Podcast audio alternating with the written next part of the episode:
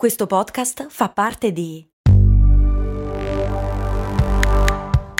Voice Podcast Creators Company. Hiring for your small business? If you're not looking for professionals on LinkedIn, you're looking in the wrong place. That's like looking for your car keys in a fish tank. LinkedIn helps you hire professionals you can't find anywhere else, even those who aren't actively searching for a new job but might be open to the perfect role. In a given month, over 70% of LinkedIn users don't even visit other leading job sites. So start looking in the right place. With LinkedIn, you can hire professionals like a professional. Post your free job on linkedin.com slash people today. Max Corona, che sarei io, presenta Storie di Brand. Un entusiasmante viaggio back in the future alla scoperta delle storie che si nascondono dietro i marchi più famosi.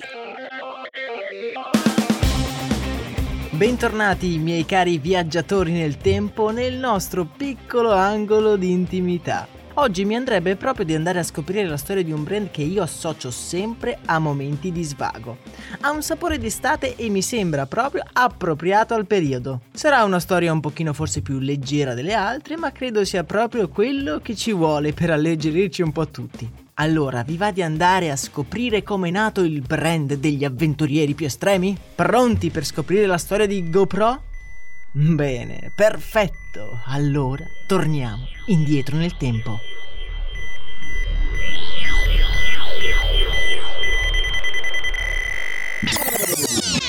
...2014, Laguna Beach, California. Ah, Finalmente, basta inseguimenti o zone di guerra. La nostra macchina del tempo ci ha trasportati in uno dei posti più cool dell'intero pianeta, la costa della California. È mattina, il sole sta cominciando a scaldare, ma contemporaneamente una brezza proveniente dal mare ci accarezza il viso. È estate, signore e signori, e la spiaggia ci aspetta non curanti del motivo secondo il quale la nostra macchina del tempo ci ha condotti in questo paradiso, ci dirigiamo verso il bagnasciuga. Proprio mentre ci stiamo abbandonando all'idea di un sano relax, la nostra attenzione è rapita da un grosso furgone Volkswagen che si sta immettendo nella strada antistante alla spiaggia. Ancora non c'è nessuno in giro e il mezzo spicca per i suoi colori sgargianti. Avete presente? È uno di quei furgoni tutti sgangherati, tipici di chi ha appena fatto un viaggio on the road. Un grosso simbolo della pace è dipinto nella parte posteriore e sulla fiancata c'è un'enorme scritta che ricopre tutta la fiancata. The Biscuit, recita la scritta. E il biscotto? Ma in che senso? Incuriositi decidiamo di avvicinarci al furgone e mentre camminiamo vediamo scendere quelli che ci sembrano essere i proprietari del mezzo. Una coppia. Un uomo e una donna sono impegnati ad aprire il portellone del furgone, dal quale stanno scaricando degli scatoloni. Sembrano proprio due hippie. Camicia sbottonata, capelli biondi intrisi di salsedine e uno sguardo dal quale trasuda una libertà che ci fa quasi invidia. Dopo aver posizionato le scatole fuori dal furgone, il ragazzo si ferma a guardare l'oceano davanti a lui. Accarezza la tavola da surf legata sul furgone. E se tutto va bene, si prospetta una giornata da urlo. Incuriositi dalla scena, ci avviciniamo con un unico pensiero in testa. Che diamine conterranno quelle benedette scatole che i due stanno posizionando davanti al furgone? Stanno forse cercando di vendere qualcosa? Proprio mentre siamo a pochi passi dal furgone, un rumore proveniente dall'oceano ci risveglia e coglie la nostra attenzione. Lo sentite anche voi, vero? Il ticchettio della nostra macchina del tempo. È ora di tornare indietro e cominciare, sul serio, la nostra storia. 1985, Menlo Park, California. La nostra storia comincia fuori da una scuola della California. Certo, certo, so cosa state pensando, si stava meglio in spiaggia. In effetti il quartiere è anonimo, le case tutte simili si perdono a vista d'occhio. In lontananza vediamo un'asta che spicca, sulla quale sventola una bandiera a stelle e strisce. È una scuola e mentre ci passiamo davanti la campanella suona e il vialetto adiacente si riempie di ragazzini urlanti. Tra tutti quegli studenti ne vediamo uno che si sta agitando più degli altri. È come dire il centro dell'attenzione di tutti. Capelli biondi e canottiera. E ha appena lasciato cadere per terra lo zaino. E sta... Oh madre di Dio, sta cercando di salire sull'asta della bandiera. Ma che fa? Senza voltarsi indietro è già arrivata a più di due metri da terra e sotto di lui un cerchio di bambini lo sta incitando a gran voce. Improvvisamente lo scalmanato protagonista della scalata perde la presa, scivola per qualche metro prima di riuscire a fermarsi miracolosamente a pochi centimetri da terra. Un urlo squarcia il cielo plumbeo quel giorno. Una professoressa ha assistito alla scena dalla finestra e con aria furiosa si dirige verso quello scalmanato che per poco non si è rotto l'osso del collo.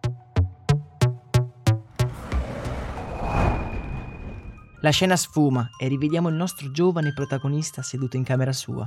La scuola lo ha sospeso per la bravata della bandiera e i suoi genitori lo hanno messo in punizione. È sera e sconsolato si siede sul letto a fissare il poster gigante che è appeso sulla parete davanti a lui. Un surfista sta domando una delle onde più incredibili che siano mai state viste. I lunghi capelli si mischiano tra gli schizzi d'acqua e con un'espressione di irriverente libertà guarda dalla parete il nostro piccolo protagonista. Quel bambino di neanche 10 anni che in punizione sta fissando quel poster è Nick Woodman. Nick Woodman. E ancora lui non può saperlo ma in questa giornata era chiusa l'essenza di tutta la sua vita. Nick nasce a Menlo Park da una famiglia benestante. Il padre ha fondato un fondo di investimento nella Silicon Valley e la famiglia Woodman vive serenamente nel sud della California. Beh, ecco, proprio serenamente mica tanto. Il piccolo Nick è uno scalmanato di prima classe. L'episodio della bandiera è solo il primo di una lunga serie di avventure pericolose in cui si caccia il giovane Nick. Tra tuffi vertiginosi nella baia e scalate adrenaliniche, il nostro protagonista entra ben presto in contatto con uno sport che da quelle parti è più simile a una vera e propria filosofia filosofia di vita, fonte di una dedizione quasi religiosa, un vero punto di contatto tra l'uomo e la natura, un'immersione in se stessi che ti porta ad assaggiare i propri limiti. In California si fa surf e Nick ne è ossessionato. Dopo aver superato in qualche modo le scuole, arriva il momento di scegliere l'università. Nick ha le idee molto confuse, gli piace l'economia e il marketing, ma una vita come quella di suo padre, immerso in uffici anonimi, imprigionato in completi con giacca e cravatta, beh, non lo attira per nulla. Decide quindi di buttarsi sulla creatività e sull'arte, iscrivendosi alla University of California di San Diego. In realtà, la vera ragione per cui il nostro protagonista ha scelto proprio questo college è la vicinanza con la spiaggia. E ben presto il nostro giovane scavezzacollo si inserisce inserisce in una specie di confraternita di surfisti, la cui base operativa è un cottage sulla spiaggia. Nick passa così le sue giornate. Dorme nel cottage, si alza presto la mattina, sessione di surf, poi subito a lezione e dopo di nuovo in acqua con la tavola tra i piedi. Nick è un tornado, è sempre al centro dell'attenzione e si spinge sempre al limite. Il mare non è mai troppo agitato, una scogliera non è mai troppo ripida, è un animale da avventura e nelle sue vene scorre adrenalina pura.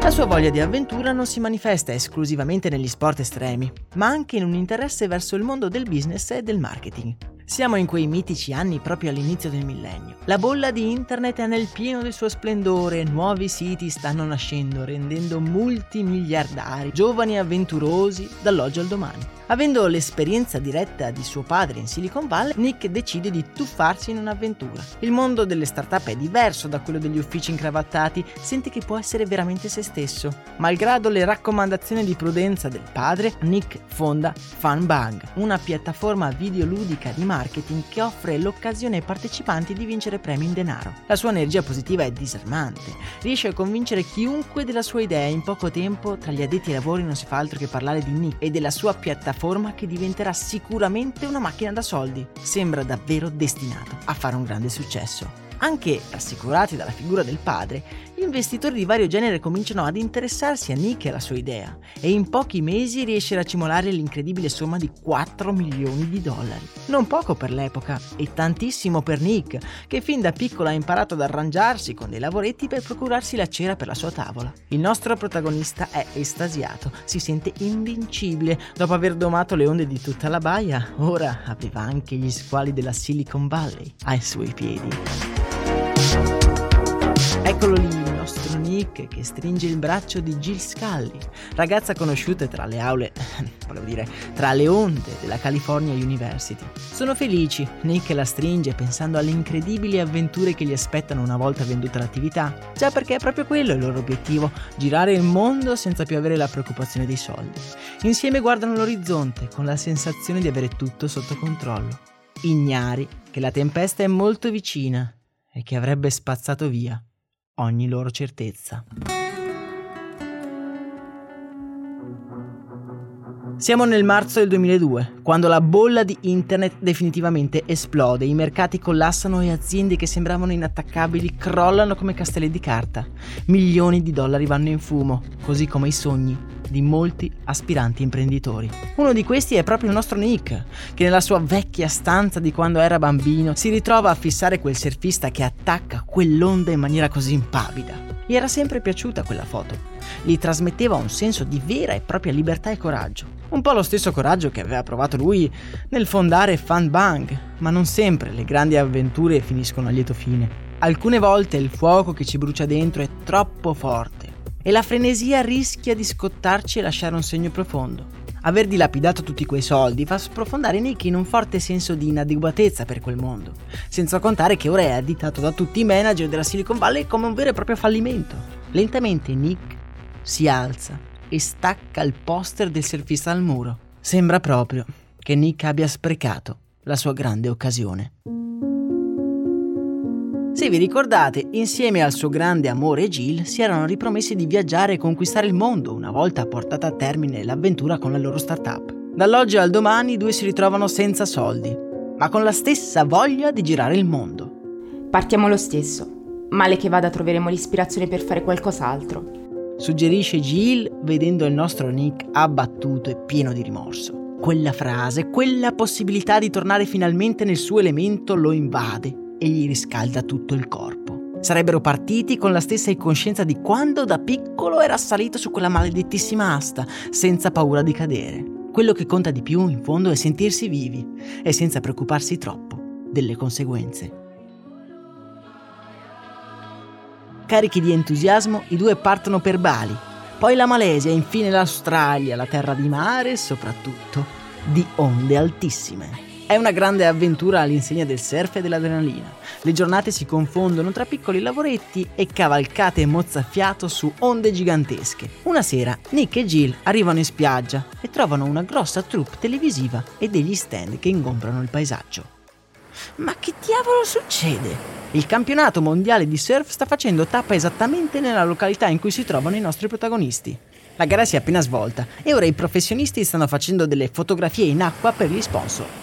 Nick guarda quell'attrezzatura con tutti quegli uomini immersi in acqua che aspettano il surfista per fargli proprio una di quelle foto mozzafiato che ornavano la sua cameretta da bambino. Con un misto di riverenza e invidia, Nick guarda i professionisti immortalati sulla pellicola, in quelle che diventeranno le copertine delle riviste specializzate. Ma lui non poteva certo permettersi una troupe televisiva, né tantomeno una di quelle macchine fotografiche subacquee capaci di immortalare l'attimo di congiunzione tra uomo e natura. Quella scena però lascia un seme nella mente di Nick Woodman. Avrebbe dato qualsiasi cosa per avere un ricordo del genere di quell'incredibile viaggio che stava facendo con Jill. Eppure come fare? Le uniche foto che si erano fatte erano statiche, in posa, avevano una vecchia macchina fotografica da 35 mm e li accompagnava ormai da molto tempo, ma non era certamente adatta a scattare foto del genere, anche se non era proprio necessario scattare delle foto mozzafiato di qualità eccelsa, basterebbe riuscire a portarsi la fotocamera in acqua e scattare le foto. Ma è impossibile senza bagnarla e poi con le onde e il resto è impossibile non perdere l'apparecchio in mare. Un'idea comincia a disegnarsi nella mente di Nick. Un marchingegno semplice in grado di tenere la macchina fotografica sia all'asciutto sia anche legata al corpo. La sera seguente Nick stacca del velcro da una fibbia che serviva per tenere ancorate insieme delle tavole da surf e durante la notte cuce quello che diventerà il primo vero prodotto realizzato da Nick Woodman. Una sorta di polsino per assicurare la fotocamera al polso e grazie a un particolare design disegnato proprio da Nick la macchina fotografica è sia ancorata al polso ma è anche pronta a scattare una foto con un semplice gesto. Ora basta solo attaccarci sopra una macchina fotografica, ricoprirla con un involucro di plastica e il gioco è fatto. Il giorno dopo i nostri protagonisti sono in spiaggia e un teso Nick si tuffa in acqua con il suo crocchio attaccato al polso. Si sdraia sulla tavola, rilascia il veicolo, punta il mirino verso Jill che sta affrontando un'onda e... La prima foto è fatta. I surfisti amatoriali della spiaggia chiedono informazioni a Nick riguardo a quella cosa che ha attaccata al polso. Nick è in estasi quando fa sviluppare le foto fatte quella mattina. Eccola lì, Jill che sta cavalcando un'onda e lui l'ha immortalata per sempre. È qualcosa di magico. Gli ritorna in mente quel poster di quel surfista professionista. Era adrenalina pura e lui ha in mano l'oggetto per rendere quella sensazione alla portata di tutti. Nick ha il business nel sangue e senza perdere tempo inizia a collaborare con una fabbrica cinese per realizzare i primi prototipi. La fotocamera diventa più piccola e maneggevole e il velcro per il polso molto più resistente. Ora manca solo un nome. Beh, dunque, quell'affare ti faceva sembrare un vero surfer, diciamo un professionista, no? Sì, sì, ti fa diventare proprio un professionista, un pro. Go Pro. Beh, non sono neanche tanto male. Ed è così che sulla spiaggia di Manila, tra le onde dell'Oceano Indiano, nasce una di quelle aziende più chiacchierate degli ultimi anni. Un'azienda... Ok, calma, calma, calma, calma, calma. Abbiamo ancora una parte di storia da raccontare. Andiamo, giustamente, con ordine.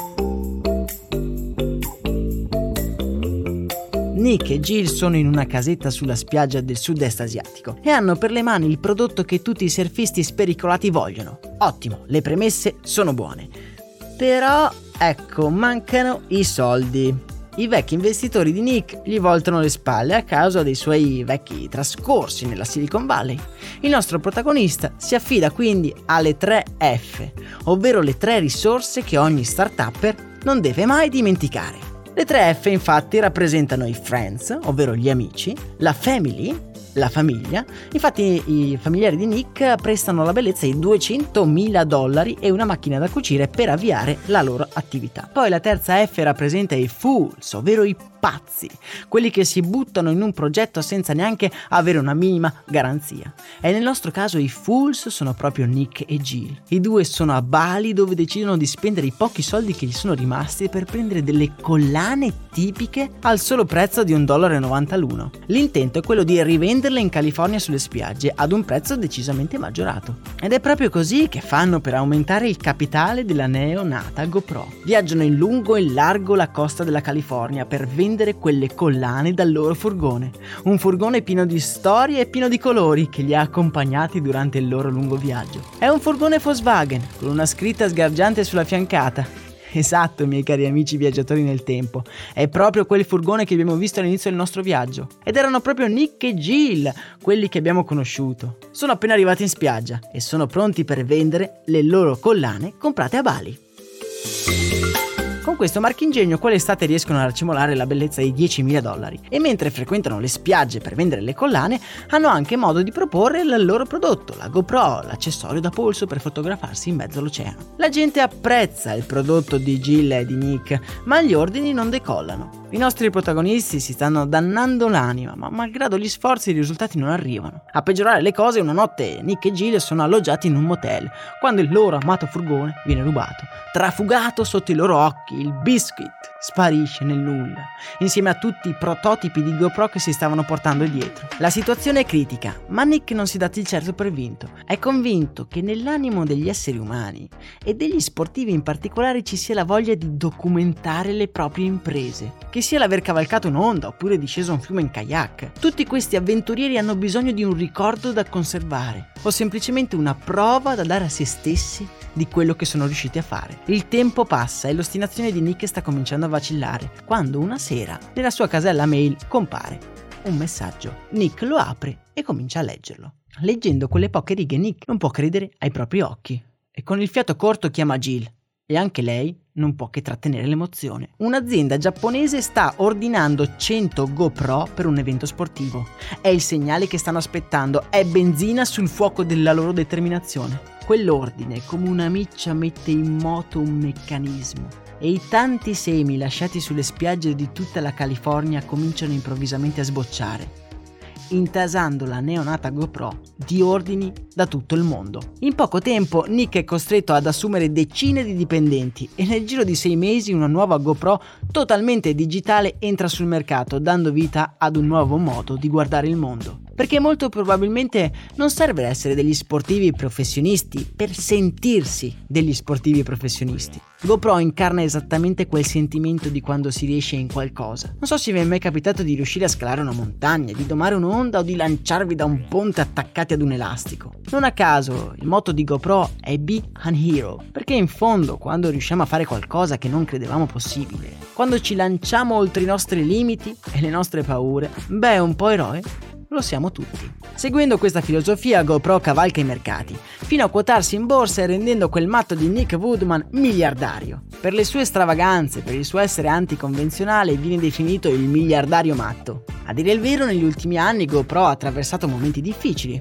Ha tentato di entrare sia nel mercato dell'intrattenimento sia in quello dei droni, però senza successo. La scarsa innovazione e la facile replicabilità del prodotto hanno fatto passare qualche notte insonne al nostro protagonista, che di certo non si è spaventato e ha continuato ad andare avanti, consapevole che nel business, come nello sport, l'errore non solo è ammesso, ma è l'unico vero aspetto che ci permette di rompere e attraversare i nostri limiti. Recentemente Nick sta cercando di riaggiustare la rotta, avendo come mantra sempre e comunque quel poster che da bambino aveva appeso in camera. La voglia di cavalcare quell'onda non lo ha mai abbandonato. E se anche voi siete caduti al fascino di una GoPro, sapete di cosa stiamo parlando. Anche il solo fatto di possederne una ti fa sentire pronto per grandi imprese. Forse dovremmo portarcela dietro anche nei nostri viaggi nel tempo.